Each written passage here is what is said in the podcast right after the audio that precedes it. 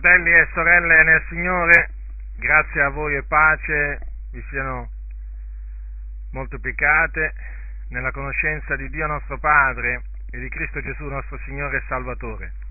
Questa sera, con l'aiuto del Signore, perché solo col suo aiuto lo posso fare, e non solo questo, solo con l'aiuto del Signore posso fare qualsiasi cosa, ogni cosa, nel senso che senza il Signore non posso fare niente, ma grazie siano rese a Dio per il suo aiuto, per come Lui mi aiuta a predicare la sua parola, a insegnare la sana dottrina. Lo ringrazio sempre di cuore per questo grande privilegio che Lui mi ha concesso. Non ero assolutamente degno di tutto ciò, ma al Signore è piaciuto, è piaciuto rendermi capace di essere ministro del nuovo patto e per tutto ciò che, che faccio io do gloria all'unico vero Dio in Cristo Gesù nostro Signore. Vogliate prendere le vostre Bibbie e aprirle al capitolo, al capitolo primo del, dell'epistola di Paolo Apostolo ai Santi di Filippi. Leggerò eh, inizialmente questi due versetti, che sono i primi due versetti del, eh, del capitolo primo. Paolo dice, Paolo e Timoteo, servitori di Cristo Gesù, a tutti i santi in Cristo Gesù che sono in Filippi, coi vescovi e coi diaconi. Grazie a voi e pace da Dio nostro Padre e dal Signore Gesù Cristo. Questa sera parlerò dei vescovi e dei diaconi. È bene che si insegni, è giusto che si insegni sui vescovi e sui diaconi. Cosa sono questi due uffici? E chi li può ricoprire e in che cosa, in che cosa consistono questi due uffici. Ora, cominciamo dai vescovi. I vescovi sono gli anziani. Quando voi leggete nel Nuovo Testamento il termine vescovo o il termine anziano sono sinonimi, indicano eh, lo, stesso, lo, stesso, ufficio nel, sostanzialmente solo che sono due termini che vengono da due parole greche differenti. Il termine, eh, il termine vescovo viene dal, dal greco eh, episcopos, che significa sorvegliante, mentre il, il, termine anziano deriva dal greco presbiteros. È bene fare questa differenza perché eh, alcuni, eh, hanno, eh, alcuni hanno confuso i due eh, questi due uffici, ma quando, quando, invece sono lo stesso ufficio. E di questo eh, si può eh, trovare conferma, si trova conferma nel, eh, eh, nel, libro degli Atti degli Apostoli, scritto eh, da Luca, al capitolo 20. Al capitolo 20 mm, si parla appunto di Paolo che rivolse un, un, un discorso durante uno dei suoi viaggi agli anziani della chiesa di Efeso. E eh, nel versetto, versetto 17 la, la scrittura dice da Mileto mandò ad Efeso a far chiamare gli anziani della chiesa. Poi, naturalmente, quando loro furono giunti, Paolo rivolse loro un, un discorso e eh, tra le altre cose disse loro queste parole. Prendo il versetto 28.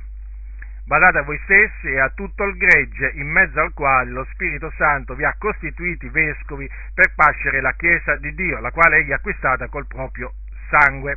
Quindi è evidente che gli anziani che lui mandò a chiamare erano i vescovi, cioè eh, coloro che il Signore aveva costituito sulla sua Chiesa per pascerla.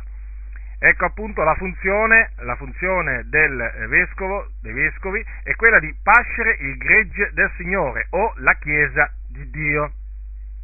A tal proposito vorrei fare notare che il gregge è del Signore, il gregge eh, non è del pastore, eh, le pecore appartengono al Signore della gloria, Lui le ha acquistate col suo proprio sangue vengono semplicemente le pecore affidate ai vescovi affinché siano pasciute, affinché siano sorvegliate, affinché siano fatte crescere, protette e così via.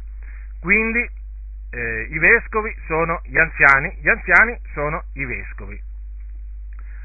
La funzione quindi di, dei vescovi è quella di pascere il, la Chiesa di Dio? Quella di eh, sorvegliarla, certo, sorvegliarla, perché esistono, esistono tanti nemici della Chiesa, tanti che vogliono distruggere la Chiesa di Dio, ci sono tanti lupi che circolano, che vagano, che eh, vogliono distruggere le pecore del Signore, sono lupi rapaci, che naturalmente quando si presentano non è che ti vengono a dire io sono un lupo rapace e voglio distruggere la Chiesa, no, loro si presentano eh, con vestiti da, da, pecore, ma dentro sono lupi rapaci. Eh, quando eh, manifestano appunto i loro propositi si vede che sono lupi rapaci, cioè si vede quello che sono dentro. Hanno solo il vestito di pecore, questi hanno il cuore del lupo. Perciò eh, il Signore ha eh, costituito sul suo gregge dei vescovi. Qui dice lo Spirito Santo, ma comunque lo Spirito Santo eh, costituisce vescovi eh, persone mh, mm, che sono secondo il volere di Dio. Eh, per cui quando diciamo che lo Spirito Santo costituisce vescovi è come se dicessimo il Dio. Egli eh, dirà tutto quello che avrà udito, quindi è evidente che lo Spirito Santo non è che agisce contro la volontà di Dio, ma eh, in accordo con la volontà di Dio Padre. Quindi i vescovi sono coloro che sorvegliano il gregge, sono chiamati, tra le altre cose, a maestrare il gregge, a consolarlo, eh, a, fare quello, a, fare quello, che fa un pastore terreno eh, verso, verso, il suo, verso, il suo, gregge. E eh, per quanto riguarda invece i diaconi, i diaconi hanno un'altra funzione, cioè l'ufficio di diacono è diverso da quello del vescovo, perché il diacono non è preposto a eh, ammaestrare il, il, popolo di Dio, ma semplicemente a svolgere un'opera assistenziale verso le vedove, i poveri, i bisognosi e a eh, quindi eh, sgravare gli anziani da questi compiti affinché essi siano dati dediti alla predicazione e all'insegnamento della parola di Dio. Sono preziosi i diaconi perché fanno un'opera eh, veramente lodevole, d'altronde li ha costituiti Dio nella Chiesa, i diaconi non potrebbero fare altrimenti, nel senso che Dio non costituisce qualcuno a fare qualcosa di inutile, fanno un'opera eh, molto utile, però hanno dei compiti differenti. Quindi eh, nella Chiesa Dio ha costituito dei vescovi e dei diaconi. La scrittura eh, ci dice pure che eh, come devono essere coloro che vogliono diventare vescovi e diaconi. È giusto avere questa aspirazione, cioè a diventare vescovo, anziano di una comunità. È un'aspirazione giusta, è un desiderio legittimo ma eh, coloro che desiderano diventare vescovi devono avere delle caratteristiche, delle qualità ben precise che eh, l'Apostolo Paolo, come anche naturalmente i diaconi, anche loro per poter essere costituiti diaconi, i fratelli che vogliono essere costituiti diaconi, devono avere delle eh, caratteristiche ben precise che vengono menzionate dall'Apostolo Paolo nella sua lettera a Timoteo, nella sua prima lettera a Timoteo. Quindi, adesso aprite quindi la, eh, la Bibbia al primo Timoteo capitolo 3 e leggerò fino al versetto 13. Dice l'Apostolo Paolo a Timoteo, queste sono cose che l'Apostolo Paolo ordinò a Timoteo di insegnare. Sono cose che devono essere insegnate affinché si sappia come ci si deve comportare nella casa di Dio. Nella casa di Dio, intesa come chiesa, come assemblea di Dio, non ci si può comportare come si vuole, ci si deve comportare come vuole il Dio, cioè il padrone della casa. Lui è il padrone quindi dobbiamo badare a comportarci come vuole il padrone. Ecco quindi che il Signore ha detto come devono essere coloro che vogliono diventare vescovi e coloro che vogliono diventare diaconi nella sua casa. Quindi è bene prestare molta attenzione a queste cose, perché quello che l'Apostolo Paolo diceva a Timoteo di insegnare di ordinare non è mai inutile. Non c'è nessuna cosa. Io ho letto, eh, meditato, studiato le epistole di Paolo a Timoteo, adesso parliamo di queste epistole, e devo dire che non ho trovato nulla di inutile. Tutto è utile. D'altronde ogni scrittura ispirata a Dio è utile a insegnare, a correggere, a maestrare, a educare alla giustizia. Ma purtroppo, e ripeto purtroppo, molti nella casa di Dio non, eh, non ci badano a diverse cose che l'Apostolo Paolo ha ordinato che siano insegnate. No, loro hanno altre cose da insegnare, altre cose. Poi magari accennerò ad alcune di queste cose, che sono proprio cose inutili, non solo inutili ma anche dannose. Cose che non sono state ordinate, non devono essere insegnate, ma purtroppo loro le insegnano, perché hanno altri interessi. Ora, l'Apostolo Paolo dice, versetto, dal versetto 1 del capitolo 3 di Primo Timoteo, certa è questa parola, badate bene, eh? lo ripeto, dobbiamo sempre soppesare le parole dell'Apostolo Paolo perché hanno un peso, hanno un significato. Se lui dice che questa parola è certa, è certa, non è che è dubbia, non è che si può dubitare, è certa, ferma. Considerate che l'Apostolo Paolo ha detto, ha detto anche che certa è questa parola degna di essere pienamente accettata che Cristo Gesù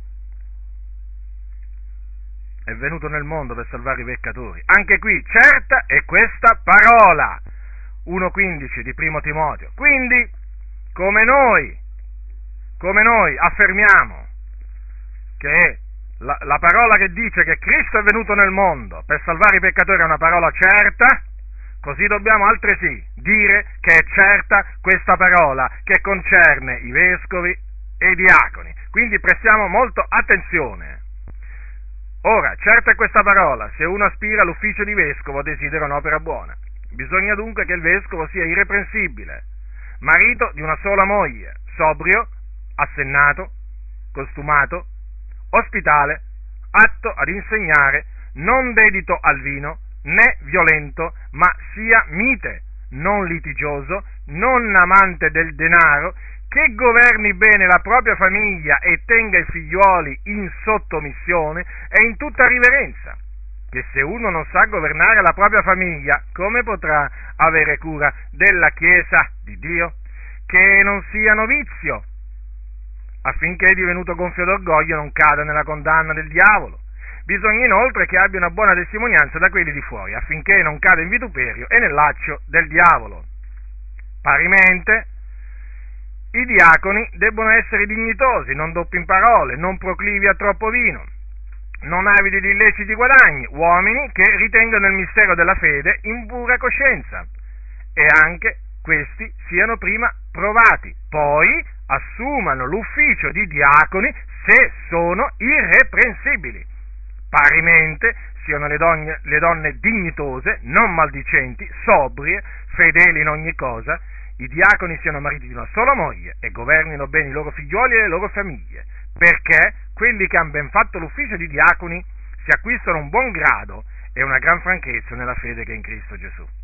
Quindi cominciamo col dire che chi desidera diventare vescovo nella Chiesa desidera un'opera buona. Fratello, se tu sei tra costoro che mi sta ascoltando, sappi che desideri un'opera buona. Ma devi essere, come dice la scrittura, perché tu puoi anche avere questo desiderio, ma se tu non hai queste caratteristiche, tu non puoi diventarlo vescovo sei un credente, non sto assolutamente mettendo in dubbio la tua salvezza, ma non puoi diventare vescovo, non puoi diventare anziano della Chiesa.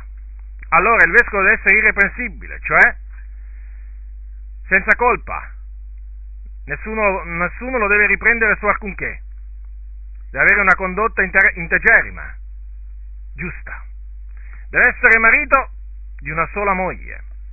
Cosa significa marito di una sola moglie? Che non deve essere uno che è divorziato, risposato con la precedente moglie in vita.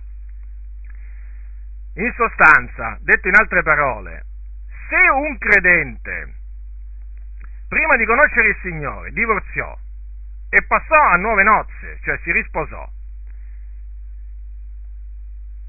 secondo quello che dice la scrittura, ha commesso adulterio. Naturalmente, convertendosi il Signore l'ha perdonato, ma rimane il fatto che se la precedente moglie è ancora viva, lui risulta davanti a Dio essere marito di due mogli. Se è due volte divorziato e due volte risposato, eh, anche lì, eh, anche lì non, non, può, non, può, non, può, diventare, non può ambire all'ufficio di vescovo, perché lui ha più di una, eh, risulterebbe mh, mm, marito di più di una moglie. Quindi, in questo caso, il credente se è divorziato, risposato con la precedente moglie ancora in vita, non può assolutamente diventare vescovo o essere ordinato vescovo, eletto vescovo dalla Chiesa.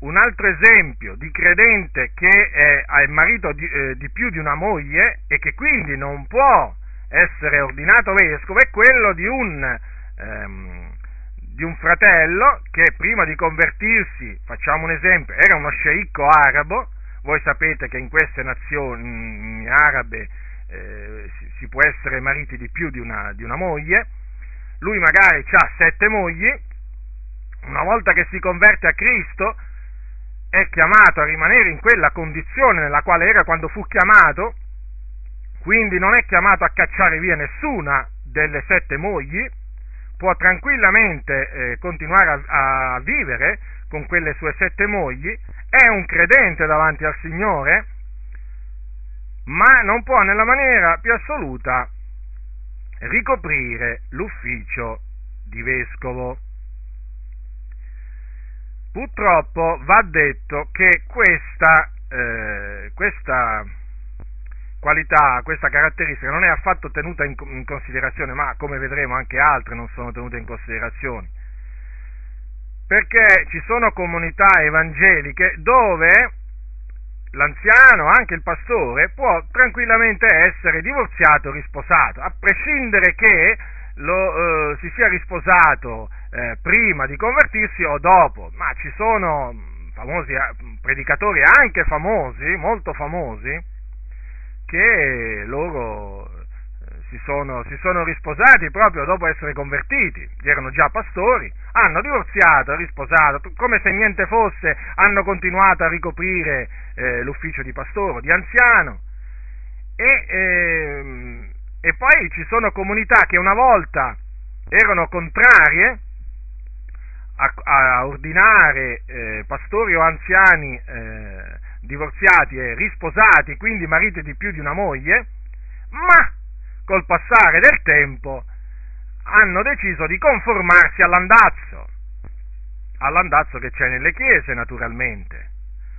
Per esempio, una di queste grandi denominazioni è l'Assemblea di Dio in America, in America, quelle americane quindi. Nel, mille, nel 2001 infatti eh, è passata una risoluzione tramite, tramite la quale eh, veniva concesso, venivano concesse le credenziali di pastori anche a eh, divorziati risposati prima della loro conversione a Cristo. Questa, eh, questa risoluzione passò ehm, per voto segreto eh, per 998 voti a favore contro gli 834 a sfavore. Fu un grave scandalo che ci fu in America nel 2001 perché questa, eh, questa denominazione pentecostale si era sempre opposta a dare eh, si, si, non aveva mai concesso credenziali a pastori divorziati e risposati, ma nel 2001 purtroppo la maggioranza, notate bene, la maggioranza a questa grande convention che si teneva a Kansas City, la maggioranza decise di eh, far passare questo, questo, emendamento, per cui adesso nelle assemblee di Dio in America ci sono pastori divorziati e eh, risposati. E questo eh, naturalmente eh, fece indignare non pochi, non pochi di quelli eh, che avevano votato contro questa risoluzione e eh, si lamentarono pubblicamente per questa presa di posizione eh, sbagliata, antibiblica che, aveva, che, aveva pre, che, avevano preso le assemblee di Dio in America. Quindi badate bene, eh, qui c'è stato, questo è un esempio di calpestamento della, della parola eh, di Dio. Eh, questi, questo esempio non va imitato, va rigettato, anzi eh, io vi metto in guardia eventualmente la vostra Chiesa dovesse un giorno schierarsi a favore di questa, di questa posizione, cioè che permette a divorziati e risposati eh, di diventare anziani diaconi, di eh, opporvi, opporvi, strenuamente, di resistere in faccia a coloro che eh, mm, penseranno, avranno l'idea di fare una roba del genere, una cosa del genere.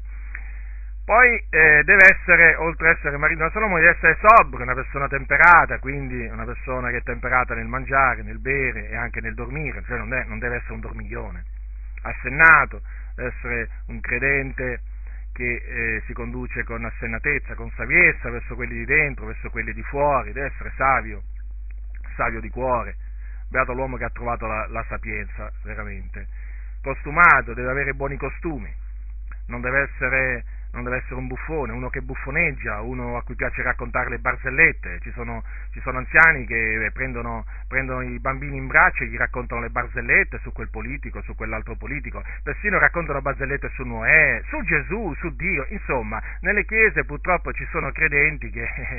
Eh, ci sono credenti che fanno, che fanno, anche queste cose. Un, un, credente del genere non può assolutamente ricoprire, deve essere ammonito, assolutamente non può, non può ambire e se ambisce lo, lo, si deve frenare, nella maniera più assoluta non può essere eletto ordinato all'ufficio di vescovo, è un buffone, è uno che buffoneggia, eh, dietro i pulpiti non, non ci devono andare i buffoni, ci devono andare uomini seri, gravi, santi, giusti, i buffoni sono al circo, eh, non, assolutamente eh, la, chiesa, la Chiesa fa a meno delle loro buffonerie, deve fare a meno delle loro buffonerie, certo però che se anche la Chiesa ama le buffonerie, un, buffone se lo metterà certamente dietro il pulpito, così li fa buffoneggiare anche a loro li fa divertire, perché oggi tanti credenti vogliono divertirsi, vogliono ridere, scherzare anche durante il culto. Quindi se decidono purtroppo di, anche questi, di calpestare la parola di Dio, si ordinano un buffone, un pastore buffone o un anziano buffone. Ce ne sono tanti, quindi non è che c'è da meravigliarsi. Deve essere ospitale, Ospitale quindi uno che eh, apre le porte di casa sua ai fratelli, ai bisognosi, uno che non ha paura che i fratelli andando a visitare gli sporcano il tappeto.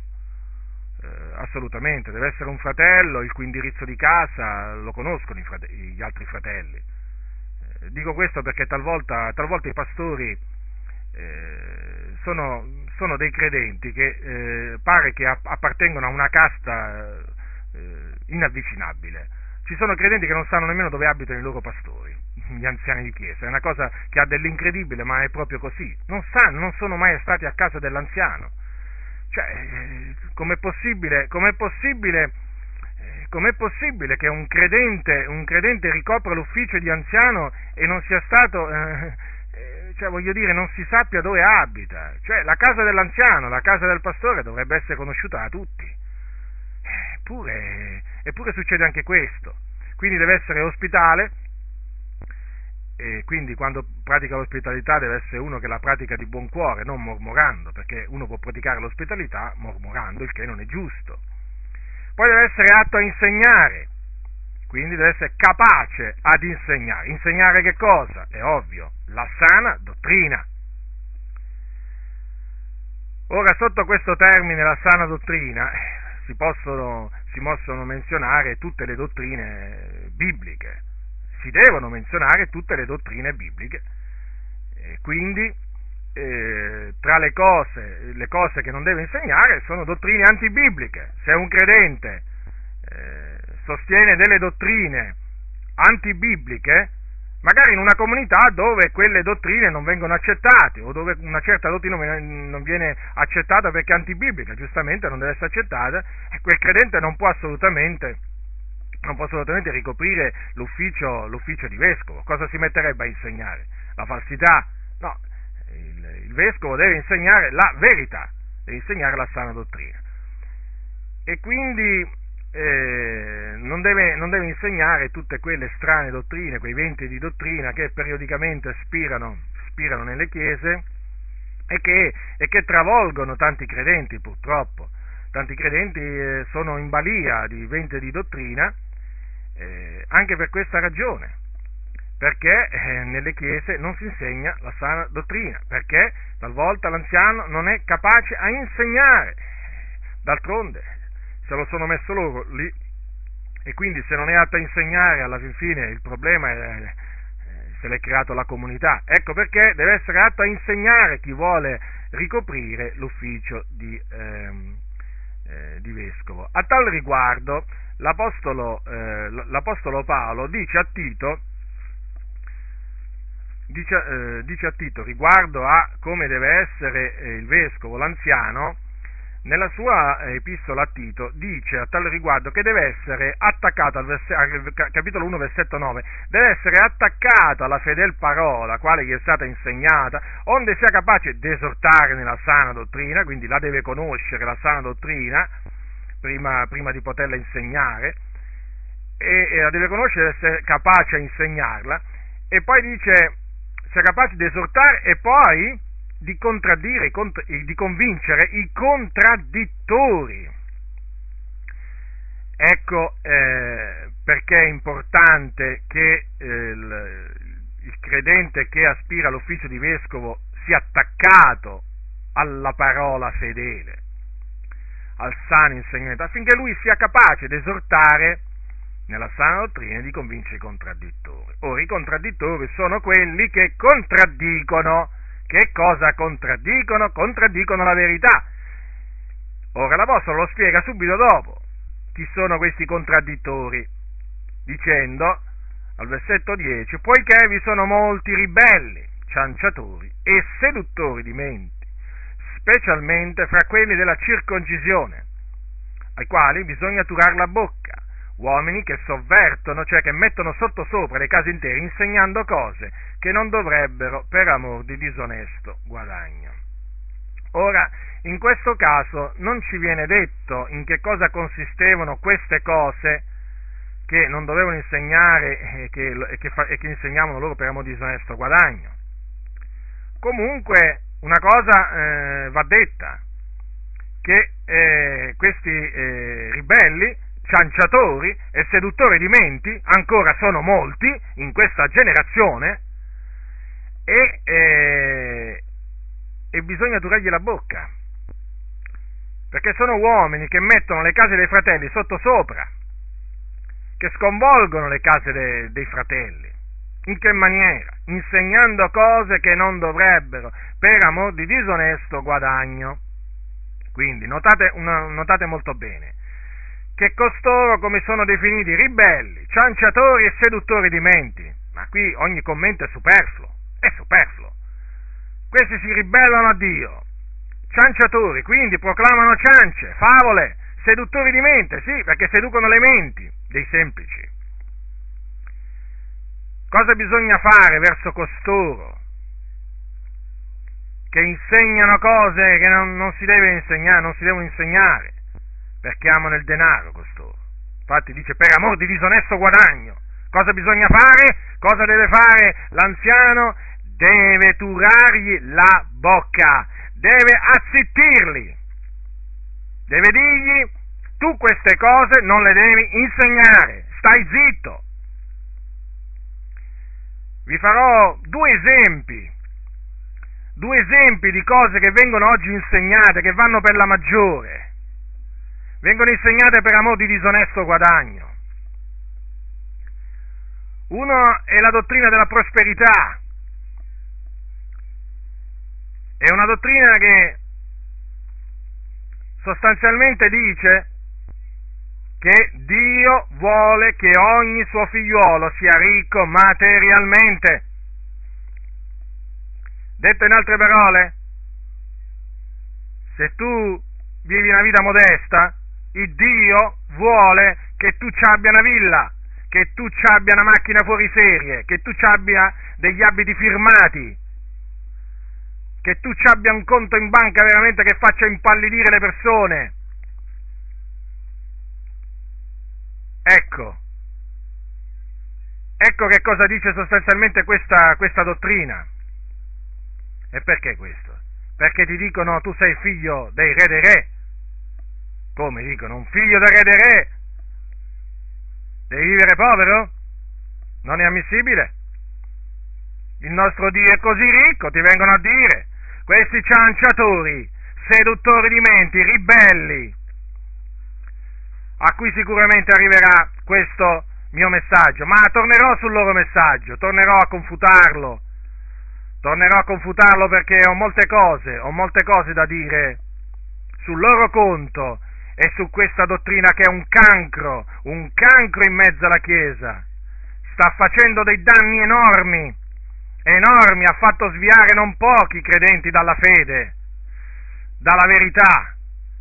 Questa famigerata dottrina, la dottrina del messaggio, che ha chiamato il messaggio della prosperità, in inglese the prosperity message,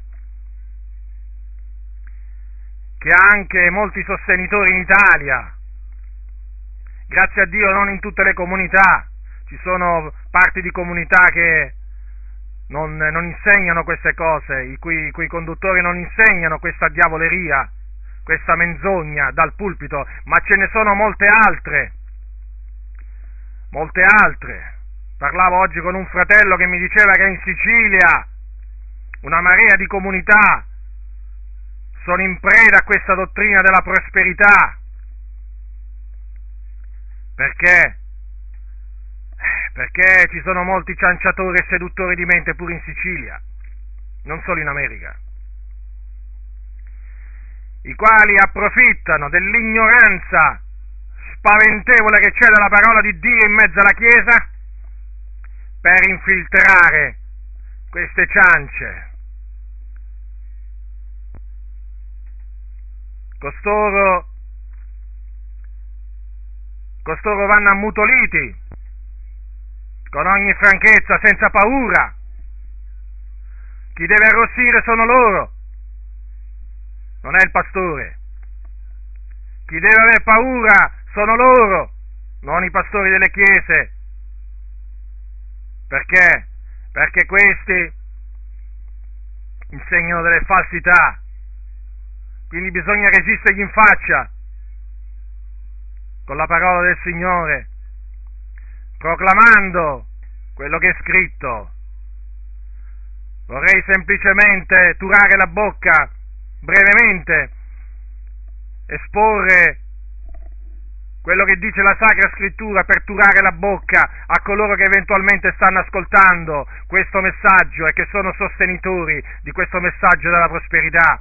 Vi voglio dire semplicemente poche cose se così fosse, cioè che se è la volontà di Dio che noi siamo ricchi o che diventiamo ricchi, bene, Gesù non era nella volontà di Dio, perché Gesù Cristo, il figlio dell'Iddio vivente, era povero. Era povero, questo dice la scrittura. La scrittura dice che Gesù era povero. Ecco cosa dice la scrittura, ecco cosa dice l'Apostolo Paolo ai santi di Corinto al capitolo 8 di Seconda Corinzi, versetto 9, perché voi conoscete la carità del Signor nostro Gesù Cristo, il quale essendo ricco si è fatto povero per amore nostro, per amore vostro, onde mediante la sua povertà voi poteste diventare ricchi. Quindi, punto primo, noi conosciamo la carità del Signor nostro Gesù Cristo. Come si è manifestata questa carità, questo suo amore verso di noi, che pur essendo ricco, certo, perché lui essendo, pur essendo il padrone dei cieli e della terra, in forma di Dio, con Dio da ogni eternità, cosa ha fatto? Cosa ha fatto? Si è fatto povero per amore nostro, affinché noi diventassimo ricchi, ma non materialmente, spiritualmente, ricchi in fede.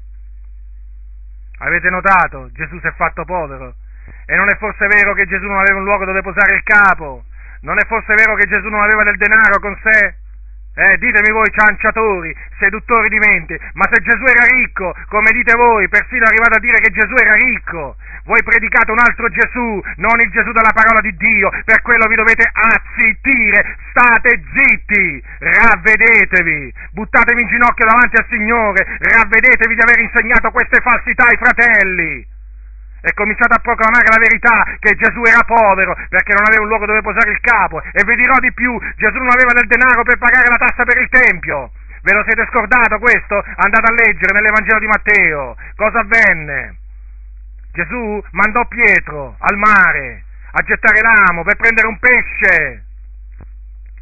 Il primo pesce che veniva su, cosa gli ha detto? Apri, aprigli la bocca e troverai che cosa? Apertagli la bocca troverai uno statere, prendilo e dallo loro per me e per te. Avete notato? Gesù era così ricco, eh? Che non aveva nemmeno uno statere da darlo per lui e per Pietro. Cianciatori, leggete le sacre scritture. Invece delle ciance, invece delle ciance dei Benny Hinn, dei Kenneth Hagin, dei John Avanzini e di tanti altri predicatori americani eh? Voi che volete emulare questi predicatori americani, anche nel male. Andate a leggere le sacre scritture, siete ignoranti delle sacre scritture, ignoranti perché non le conoscete. E andiamo avanti. Arrivate a dire che Gesù era ricco, ma mi volete dire come mai non aveva una, una barca di sua proprietà, una barchetta? Qui non stiamo parlando di una grande barca, Aveva bisogno della barca di Simone? Aveva bisogno della barca di altri per spostarsi lungo il mar di Galilea? Era così ricco, avete notato? Che non aveva nemmeno una barca. Era così ricco, eh? eh che non, nemmeno, ne, non era proprietario nemmeno di un asinello. Lo sapete che l'asinello su cui Gesù entrò in Gerusalemme non era il suo? Ma lo sapete questo? Andate a leggere il Vangelo. Ignoranti. Siete proprio ignoranti proprio delle sacre scritture, lo dimostrate apertamente contenziosi, cianciatori, seduttori di menti. Ma grazie a Dio veramente, grazie a Dio che, sempre, che, Dio è sempre lo stesso e che ha sollevato nel corso dei secoli degli uomini coraggiosi per opporsi a voi in faccia, resistervi. E poi, ma ditemi un po', Gesù non aveva nemmeno un luogo dove andare a, a celebrare la Pasqua. Pensate, Pensate, nemmeno il posto dove celebrò la Pasqua con i suoi discepoli era di sua proprietà. E volete far credere che Gesù era ricco? E che cosa adducete? Che Gesù era ricco perché aveva un tesoriere. Eh sì, perché Giuda teneva la borsa.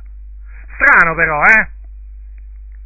Strano però che Gesù fece una vita così povera, così umile. Eppure lui era il figlio del re dei re. No, non è strano. Gesù era obbediente, voi siete disubbidienti. Gesù era umile, voi siete arroganti. Gesù faceva la volontà di Dio, voi la volontà di Dio non la volete fare, voi volete fare la vostra volontà perché siete dei ribelli. Fate professione di conoscere Dio, ma lo rinnegate con le vostre opere. Presentate pure un Gesù ricco, materialmente, ma non vi vergognate. Ma non vi vergognate. Persino i cattolici romani si fanno beffe di voi. Perché almeno i cattolici romani sanno che Gesù era povero gli è stato insegnato giustamente che Gesù era povero. Tanti dei loro cosiddetti santi, eh? È vero, noi non, non crediamo nella, nella, canonizzazione e così via, però posso assicurarvi che alcuni di essi erano veramente poveri. Cioè in questo che c'è da dire? Non è che c'è da, da confutarli. E invece voi voi che vi dite servi dell'Iddio vivente, servi del Re dei Re, siete una pietra d'intoppo per gli increduli e anche per i credenti, perché voi invece di appianare la strada davanti ai credenti gli ponete delle pietre per farli inciampare e renderete conto al Signore. Badate bene a quello che vi sto dicendo, renderete conto al Signore. Il giudizio di Dio non sonnecchia nei vostri confronti, non sonnecchia non pensate, non pensate che il Signore, eh, non pensate che il Signore non bada alle vostre ciance, non pensatelo questo. Il Signore è paziente, il Signore è semplicemente paziente, ma non tollera le vostre menzogne, perché voi contrastate la parola di Dio. Quindi, quindi, e poi potrei dire un'altra cosa, Gesù, eh, non solo Gesù era povero, ma pure gli apostoli erano poveri. Sì, sì, quelli che predicavano l'Evangelo, quelli che Dio costituì apostoli erano poveri. Ma voi non avete mai letto che Pietro disse a quel, a quel, a quel, a quel povero uomo, a quel mendicante, eh, zoppo, eh, alla porta del Tempio detta bella, ora argento non ne ho, ma quello che ho te lo do, eh? Eh? L'avete letto questo? Come mai Pietro non aveva oro argento? Ve lo siete mai domandati? Eh? Non era un servo di Dio? Non aveva fede in Dio? Non esercitava fede in Dio? Eh? Lui sì che aveva fede, siete voi che non avete fede. L'Apostolo Pietro è vero, non aveva oro argento, era povero, sì. È mica una vergogna essere poveri. Gesù ha detto beate voi che siete poveri, perché il regno di Dio è vostro. L'Apostolo Pietro non era povero, ma era ricco in fede. Infatti fece camminare quello zoppo per la potenza di Dio. La potenza era con lui. E invece voi? Ah, voi siete ricchi. Voi siete ricchi. Belle macchine, belle case, lusso sfrenato. Ma siete dei miserabili. Dei miserabili, sì. Avete così tanta fede che quando che vi mettete a chiedere i soldi come i mendicanti, sembrate come quello zoppo alla porta del Tempio del Tabella che chiedeva l'elemosina a quelli che entravano. Eh? Ma io quello lo capisco, lo capisco e non lo biasimo, ma io biasimo voi. Biasimo voi che riuscite a far credere a, questi, a questa marea di credenti anche qui in Italia che avete fede e siete dalla mattina alla sera a chiedere soldi, come dei mendicanti. Ma dov'è tutta sta fede? Ma dov'è tutta sta fede? Che puntualmente prendete i vostri sacchi, i vostri cesti e li fate passare davanti a, al muso delle persone, credenti, non credenti, ma che vi importa a voi? Ma dov'è tutta sta fede? Eh? Ma riflettete, ma riflettete. A voi fratelli, a voi fratelli che mi ascoltate, che siete semplici di cuore, che siete persone intelligenti, lasciatevi perdere questi pastori cianciatori, questi predicatori che varcano l'oceano e arrivano qua pensando di trovare una massa di ignoranti. Ma guardatevi pure da questi che sono da qua, dall'altra parte dell'oceano, proprio qua, sì al nord, al centro, al sud, in Italia, qui in questa nazione, che vi predicano questo allettante messaggio che non ha niente a che fare con la verità. Gli apostoli erano poveri, poveri, eppure arricchenti molti, vedete? Erano poveri. Anzi, sapete un'altra cosa? L'Apostolo Paolo dice ancora, non aventi nulla, eppure possedenti ogni cosa. Ma come? Non era un uomo di fede l'Apostolo Paolo? Non era servo dell'Iddio vivente? Mm? Basterebbero semplicemente questi, questi esempi, questi esempi, queste poche scritture che vi ho citato per turarvi la bocca. Quindi esorto, esorto tutti coloro che sono preposti a pascere il gregge del Signore a turare la bocca, a turare la bocca a questi cianciatori, perché stanno facendo un danno enorme, stanno presentando un Gesù ricco, apostoli ricchi. Considerate che c'è stato un predicatore in America che ha detto che gli apostoli erano degli uomini d'affari che erano pieni di soldi. Ma come si fa? Ma come si fa a dire queste cose? Eppure loro predicano la prosperità, quello che non predico io. Quindi l'anziano deve essere, questa parentesi l'ho aperta per fare capire che cosa sono queste cose che insegnano questi cianciatori che non dovrebbero, ma che lo fanno di disonesto guadagno. Ma un'altra cosa è la decima. È la decima. La decima è qualcosa che questi cianciatori prendono, sbandierano a più non posso. Se c'è un precetto che conoscono bene è quello della decima. Le donne le fanno vestire come le meretrici, non fiatano. Ma che vi posso dire io? Potete fare tutto nelle comunità di questi, quasi tutto, guardate, vi posso dire che potete quasi andare forse anche in costume la domenica al culto, in pantaloncini corti, voi uomini, guardate, mm, mm, più o meno si può fare tutto oramai in certe comunità, eh? non, è che, non è che c'è pericolo di essere ripresi, in certe comunità proprio si può fare pressoché quasi tutto, ma una cosa che non si può fare è non dare la decima. Guai a chi non dà la decima, perché questi cianciatori, questi cianciatori ti maledicono, ti minacciano pure con la maledizione se tu non paghi la decima. Ma ditemi un po', cianciatori, eh? Ma le scritture non le leggete proprio, eh? Voi non sapete che, che, che, i credenti sono sotto la legge di Cristo, non più sotto quella di Mosè, vero? Proprio non lo sapete. E voi non sapete nemmeno che la legge di Cristo non contempla il da, dare la decima. Non lo sapete, vero? Beh, allora ve lo dico io. Gesù non ha assolutamente insegnato la decima. Eh, non l'ha insegnata. Gesù ha insegnato a dare, io insegno a dare, ma Gesù non ha insegnato a dare la decima. Che cosa disse Gesù riguardo al dare? Date e vi sarà dato. Non ha stabilito quote, non la stabilite. E voi invece, voi prendete il precetto della decima e lo ordinate. E allora le cose sono due. O avete ragione voi, cioè le cose sono due. Allora Gesù non l'ha insegnata, voi le insegnate, quindi uno, di, uno dei due è torto. Gesù non può aver torto. Gesù è santo, avete torto voi. Qui si va per esclusione, non è che c'è tanto da andare per, per il sottile. Voi avete torto. Gesù non insegnò mai la decima. E vi vorrei fare notare eh, che Gesù non ordinò di dare la decima per il suo ministero, perché se l'avesse fatta avrebbe, avrebbe trasgredito la legge di Mosè. Fratelli, riflettete a questo. Secondo la legge di Mosè erano i leviti che dovevano riscuotere le decime dal popolo. Gesù era della tribù di Giuda. Se avesse ordinato di dare la decima a lui per il ministero, perché Gesù aveva un ministero, Gesù avrebbe trasgredito la legge. Lui non aveva assolutamente il diritto di riscuotere le decime dal popolo. Non aveva assolutamente questo diritto. Infatti non lo fece. Come anche per esempio l'Apostolo Paolo. L'Apostolo Paolo non, non ordinò mai la decima ai gentili.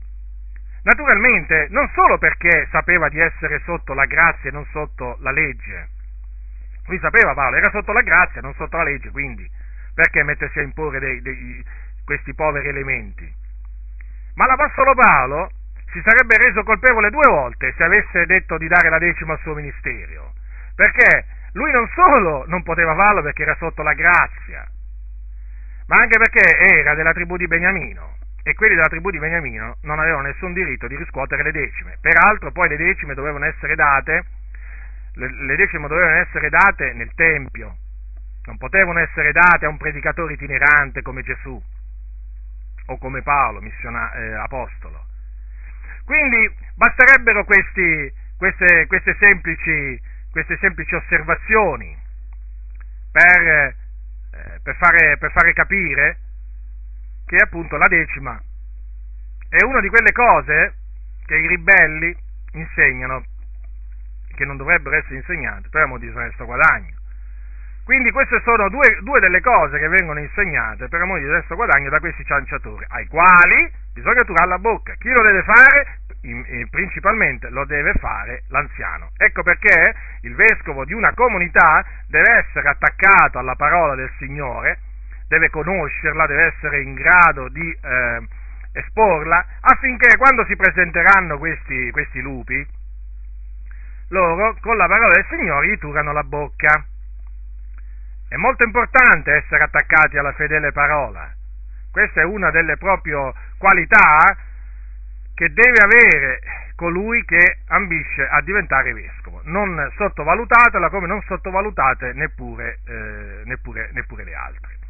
Ora, dopo questa lunga parentesi, torniamo a Primo Timoteo, a Primo Timoteo, al capitolo 3 e eh, andiamo al eh, versetto dopo, dopo atto a insegnare, non deve essere dedito al vino, non dedito al vino, cioè non deve essere uno che alza il gobito nella sostanza, non deve essere uno che, eh, che beve troppo vino.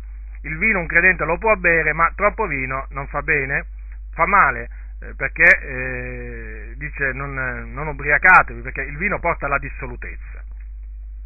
e quindi eh, non bisogna eh, berlo oltre, eh, oltre, il limite eh, co- consentito.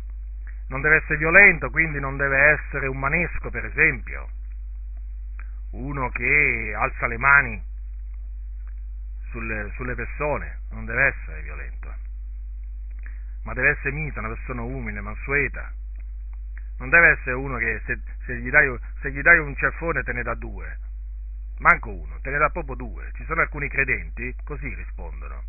A male rispondono con una doppia porzione di male. No, deve essere una persona mite, non deve essere litigiosa. Quindi non deve essere una persona che, che ama litigare, chiamata anche iraconda. Eh, ci sono purtroppo dei credenti anche che amano litigare, sembra strano, ma è così forse ad alcuni parrà incredibile, ma ci sono dei credenti a cui piace litigare, non possono ambire all'ufficio, all'ufficio di, di vescovo, non deve amare il denaro. Che significa? Che deve essere contento delle cose che ha. E perché quando uno smette di essere contento delle cose che ha, che fa? Si svia. Quando uno comincia a amare il denaro, comincia comincia a fare delle cose appunto per amore del denaro che vanno apertamente contro la parola del Signore.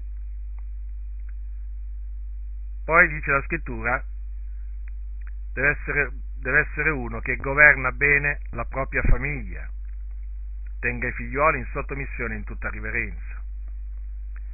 Certo, i figli di colui che ambisce all'ufficio di vescovo non devono essere accusati di dissolutezza, dice Paolo, questo lo dice a Tito, quando dice appunto avente figlioli fedeli che non siano accusati di dissolutezza né insubordinati.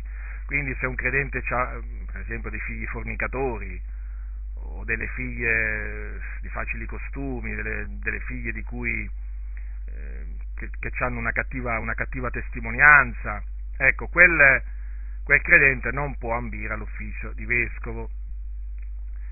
Eh, naturalmente questo vale anche per un credente che ha una moglie che, che, che, non è sottomessa a lui, una moglie contenziosa, ribella, arrogante, eh, una moglie maldicente,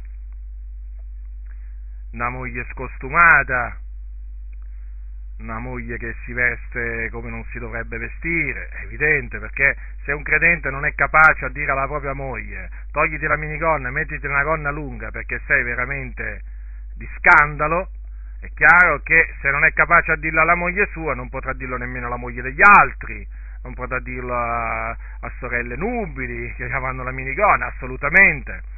Cioè la, deve essere un credente proprio che si fa rispettare dalla propria moglie non, e anche naturalmente dai propri figli, che si devono mostrare sottomessi e, e, e anche eh, si devono mostrare riverenti verso il, proprio, verso il proprio papà. Questo è molto importante perché eh, la, chiesa, la Chiesa di Dio ha bisogno di essere governata da uomini da uomini santi, da uomini di cui non si può dire che hanno una famiglia disordinata, ma appunto che hanno una famiglia ordinata, in ordine. E sappiate che coloro che sanno governare la propria casa poi sanno governare pure la Chiesa di Dio. Ma naturalmente è altresì vero il contrario, cioè che se uno non è in grado di farsi rispettare nella sua propria famiglia, sappiate non si potrà fare rispettare nemmeno nella Chiesa. Non vi illudete, non vi illudete, ve lo ripeto. La scrittura dice una cosa, dobbiamo crederci. Poi la scrittura dice che non deve essere novizio, cioè non deve essere uno che si è convertito da poco. Perché? Eh, perché eh, facilmente eh, il, il, credente neoconvertito eh, diventa gonfio d'orgoglio, si inorgoglisce e quindi cade nella condanna del diavolo. Perché pure il diavolo si gonfiò d'orgoglio e questo naturalmente gli costò il, il cielo, perché fu espulso dal cielo. Poi deve avere una buona testimonianza da chi? Da quelli di fuori. Chi sono quelli di fuori? Sono i non credenti. E questo affinché non cade in vitupere nel laccio del diavolo, certo, perché se nel paese si sa che, facciamo un esempio, che quel fratello è uno che dice menzogne, no, o che è doppio in parole, eh, certo sarà lo sberleffo di, tutta, di, di, tutto il paese, cioè è uno, la, la, la, è uno, che sarà non solo preso in giro, ma sarà anche uno, uh, uno ritenuto inaffidabile, una persona, una persona, falsa, e quindi se, eh, se, se, un credente, se, un credente, non ha una buona testimonianza da quelli, dagli increduli, eh, non può assolutamente ambire al all'ufficio di, di, vescovo, perché se ha una cattiva testimonianza e diventa vescovo, poi cade nel laccio del diavolo, e poi è terribile. Quindi, poi parimente eh, dice i diaconi. I diaconi devono essere dignitosi, quindi devono avere un comportamento dignitoso, non devono essere doppi in parole, quindi persone che dicono eh, le cose come stanno, eh, ti, persone che non ti dicono una cosa oggi e domani te ne dicono una contraria, non devono essere anche, loro dediti al vino, perché infatti dice non proclivi a troppo vino, non devono amare il denaro neppure loro, perché dice non avi gli illeciti guadagni. E certo, perché naturalmente eh, anche loro eh, de- devono amministrare, i, i, diaconi devono amministrare delle cose materiali, dei beni materiali, eh, quali le offerte che vengono, che vengono date. E quindi se sono ehm, se sono avidi di illeciti guadagni è evidente che eh, prenderanno da, dalle offerte de, dei soldi, e quindi questo, questo, non va bene. E poi dice uomini che ritengano il mistero della fede in, buona, in pura coscienza, quindi uomini che eh, si studiano di avere una coscienza pura dinanzi a Dio e dinanzi agli uomini. E eh, dice anche che devono anche loro essere mariti di una sola moglie, quindi lo stesso discorso di prima, anche loro devono governare i loro figlioli e le loro famiglie, quindi il stesso discorso che per i, per i, per i vescovi, e poi eh, devono avere anche loro delle mogli, delle mogli sante, delle mogli, delle mogli che abbiano un comportamento dignitoso, non devono essere maldicenti.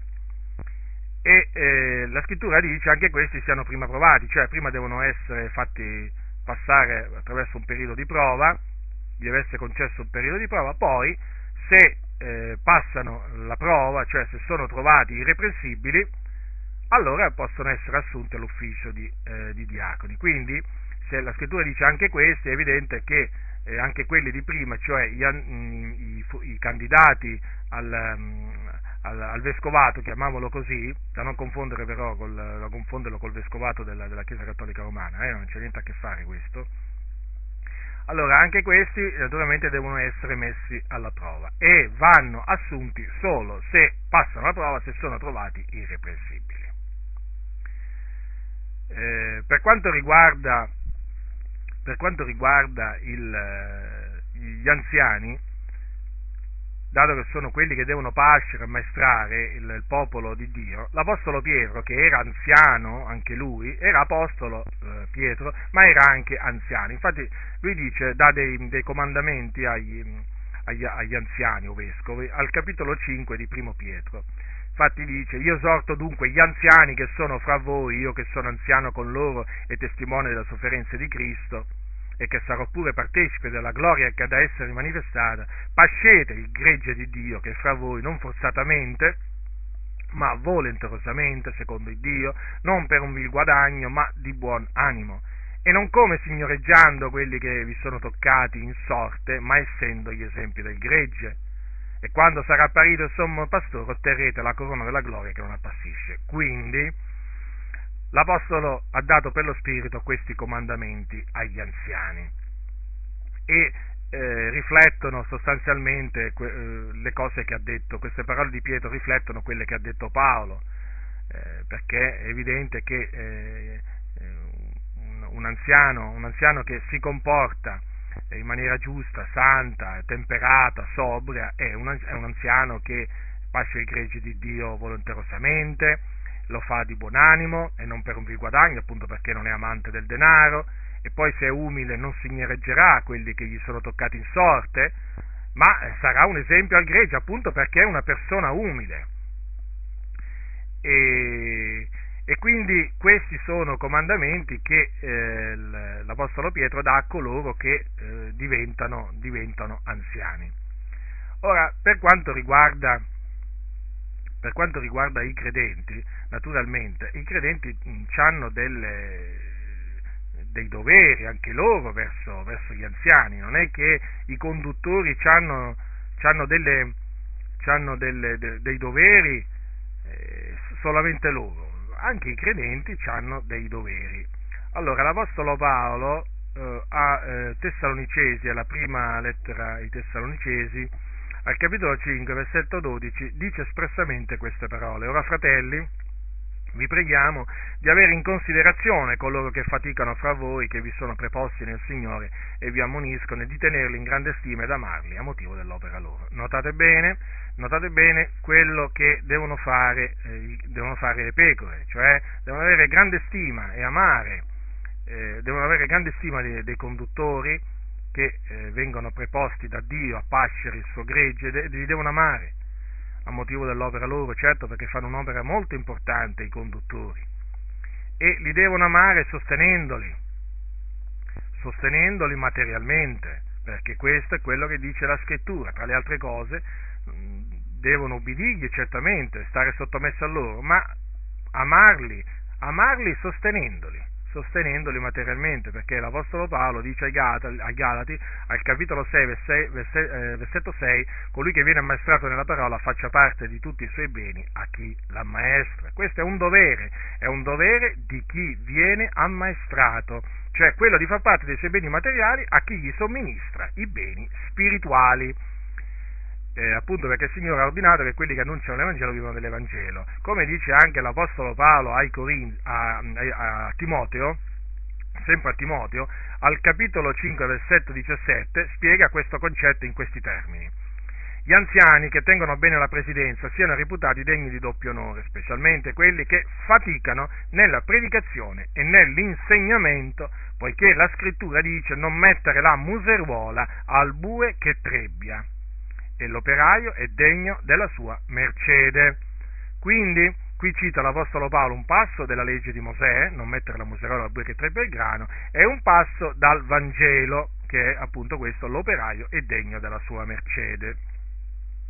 Ora, è evidente quindi che ha dei doveri l'anziano, ma ha dei cioè dei doveri chi ammaestra, chi è preposto a pascere il gregge del Signore, ma anche chi viene condotto, chi viene sorvegliato, eh, chi viene nutrito, chi viene, mm, eh, chi viene guidato appunto da questi, eh, da questi, conduttori ha il dovere, chi, chi, viene ammaestrato, di far parte eh, dei suoi beni materiali agli anziani. Questo è molto, è molto importante perché è un principio che mh, mm, riflette quello che eh, già eh, Dio aveva stabilito sotto la legge di Mosè. Infatti, eh, sotto la legge di Mosè i sacerdoti, i sacerdoti leviti, eh, per la loro opera nel tabernacolo e anche per la loro opera di ammaestramento, perché leviti stati, eh, ai leviti era stato affidato l'insegnamento della legge, Ecco, in contraccambio della loro opera, Dio aveva stabilito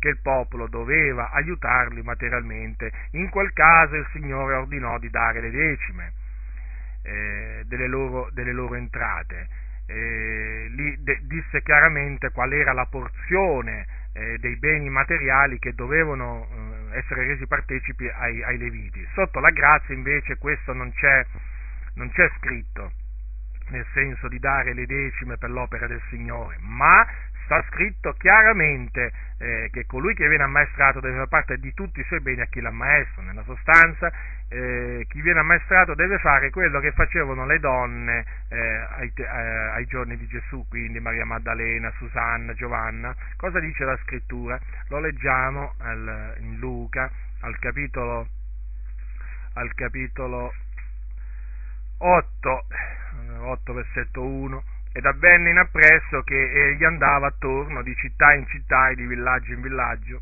predicando ed annunziando la buona novella del regno di Dio, e con lui erano i dodici e certe donne che erano state guarite da spiriti maligni e da infermità, Maria detta Maddalena, dalla quale erano usciti sette demoni, Giovanna, moglie di Cusa, amministratore d'Erode, Susanna ed altre molte che assistevano Gesù e i suoi coi loro beni. Ecco, quello che facevano le donne nei confronti di Gesù e degli Apostoli, questo deve essere fatto da tutti i credenti verso coloro che li servono, perché essendo stati preposti dal Signore sono là per servire e non per essere serviti. Ma certamente il loro servizio deve essere contraccambiato, eh, certo, deve essere contraccambiato chiaramente un anziano che si conduce in maniera degna del Signore mh, non ama il denaro, però voglio dire è degno, è degno della, de, de, de, della mercede, come è degno qualsiasi operaio in una ditta di ricevere il suo stipendio. Quindi anche un anziano è degno di essere sostenuto materialmente eh, dalla, dalla, Chiesa. E vi posso assicurare, ve lo ripeto, che se è un anziano che ama il Signore e non il denaro, state certi che condurrà una vita, uh, una vita, una vita umile, una vita degna, eh, degna del Vangelo, del Vangelo, di Cristo. Purtroppo però ci sono oggi pastori conduttori che eh, fanno tutto tranne che ehm, eh, condursi in maniera degna del Vangelo, sono un intoppo perché fanno una vita principesca, si dicono appunto, come ho detto prima, loro pensano di avere il diritto di vivere da principi, di, di, di fare eh, di fare pranzi faraonici, di, di, vivere in case che sono dei, dei castelli, eh, di avere macchine fuori serie, eh, vestiti proprio fatti da, da, dai, sarti, eh, dai sarti più importanti, pensano di avere questo diritto che di, non è assolutamente un diritto che loro hanno nel Signore e neppure nel Vangelo, eh, è un diritto che si sono presi da sé, loro usano l'Evangelo come pretesto per costruirsi eh, il, il, loro impero, per, eh, per, farsi un nome, per far apparire eh, che sono, eh, che, sono, benedetti dal Signore, certo perché poi questi hanno la sfacciataggine di dire che Dio l'ha benedetti. Cioè, come si fa a credere a una cosa del genere quando sono lì dalla mattina alla sera in ogni riunione a chiedere soldi, a chiedere soldi, dei mendicanti. Il fatto è che a, differ- a differenza dei mendicanti questi proprio eh, eh, raccimolano, no, raccimolano, meglio non dirlo, ma raccolgono veramente de- de- delle montagne di soldi, eh, assolutamente non, non, non, fanno la vita dei, dei mendicanti anche se sono stati trovati dei mendicanti abbastanza ricchi, ma certamente questi predicatori mendicanti fanno una vita, io li chiamo predicatori mendicanti, questi della prosperità, perché sono del continuo a chiedere soldi come i mendicanti. E mm, d'altronde eh, loro che cosa sono? Eh, sono? Sono delle persone che eh, dicono di avere fede, poi smentiscono quello che dicono perché uno che ha fede non si mette a chiedere soldi a destra e a sinistra in questa, in questa maniera, uno che ha fede nel Signore eh, si mette nella sua cameretta, si inginocchia davanti al Signore e rende nota al Signore la sua richiesta, la sua necessità e il Signore nella sua grande fedeltà risponde palesemente, gli risponde palesemente alla sua richiesta fatta in segreto. Diceva una volta un predicatore, lessi una volta un articolo interessante di un predicatore americano, fu molti anni fa questo, che diceva eh, appunto eh, per biasimare questa condotta di questi predicatori mendicanti, ciarlatani, eh, che usano l'Evangelo solamente come pretesto per arricchirsi, diceva, vedete, fa una volta, i primi tempi nel movimento pentecostale, gli anziani non si permettevano nemmeno di, chiedere, nemmeno di chiedere i soldi per eh, i pastori, i predicatori, itineranti, non si permettevano nemmeno di chiedere i soldi per il viaggio che dovevano affrontare, all'andata, al ritorno, dove venivano invitati, assolutamente, dice, si mettevano nella loro cameretta e chiedevano al Signore eh, di sovvenire al loro bisogno e il Signore puntualmente rispondeva, invece adesso fa, invece adesso l'Evangelo fa, è stato seppellito sotto un cumulo di, eh, di immondizia, mi ricordo uso, usò questo, eh, questo, questo termine, è così, eh, le, co- le, cose, le, cose, stanno così, ci sono alcuni di questi predicatori mendicanti che si mettono a piangere quando chiedono i soldi, sembra quasi che sono in fin di vita, eh, fanno, delle cose, fanno delle cose che non... Eh, cioè un credente che conosce le sacre scritture non può accettare come, come, procedenti da Dio. E questi sono appunto pastori che sono a capo a condurre comunità di migliaia di migliaia di membri che si comportano in questa maniera. Va bene così al, al popolo? E il popolo, come diceva il Signore tramite il profeta Geremia, ha piacere, il popolo ha piacere che le cose stiano così, purtroppo è così, cioè c'è una gran parte del popolo di Dio tu gli fai notare queste cose, gli dici queste cose, glielo dimostri con la Sacra Scrittura. No, ha piacere che le cose vadano avanti nella maniera che Dio detesta. È triste, lo so, è triste.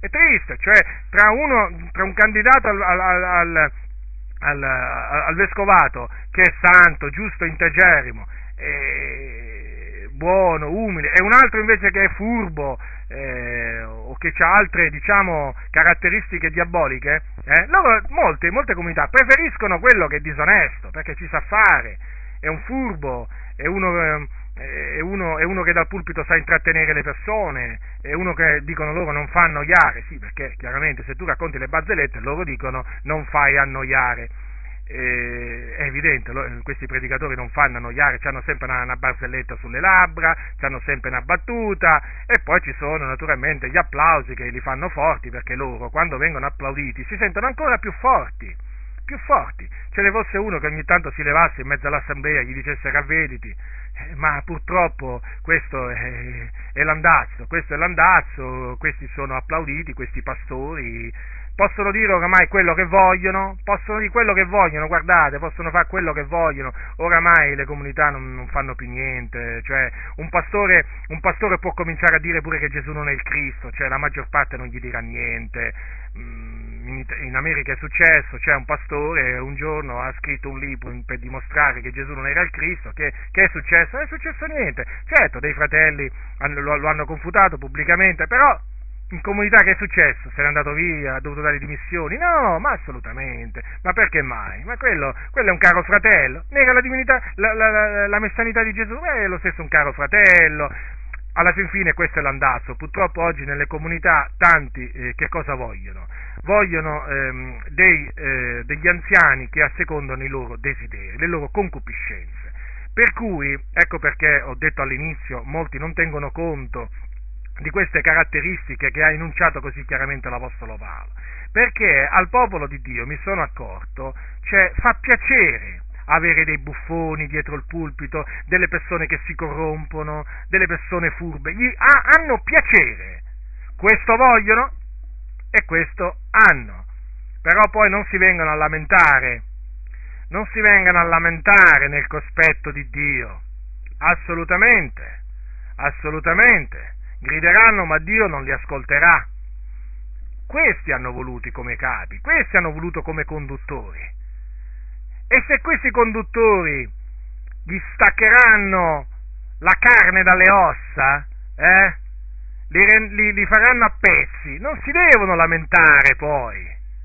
Non si devono lamentare, hanno scelto uno che amava il denaro, se lo tengano e si tengano pure no? tutti i danni che questo naturalmente farà nei loro confronti, eh, perché poi Dio è giusto, eh, Dio è giusto, come hai voluto, eh, così ti viene fatto, eh?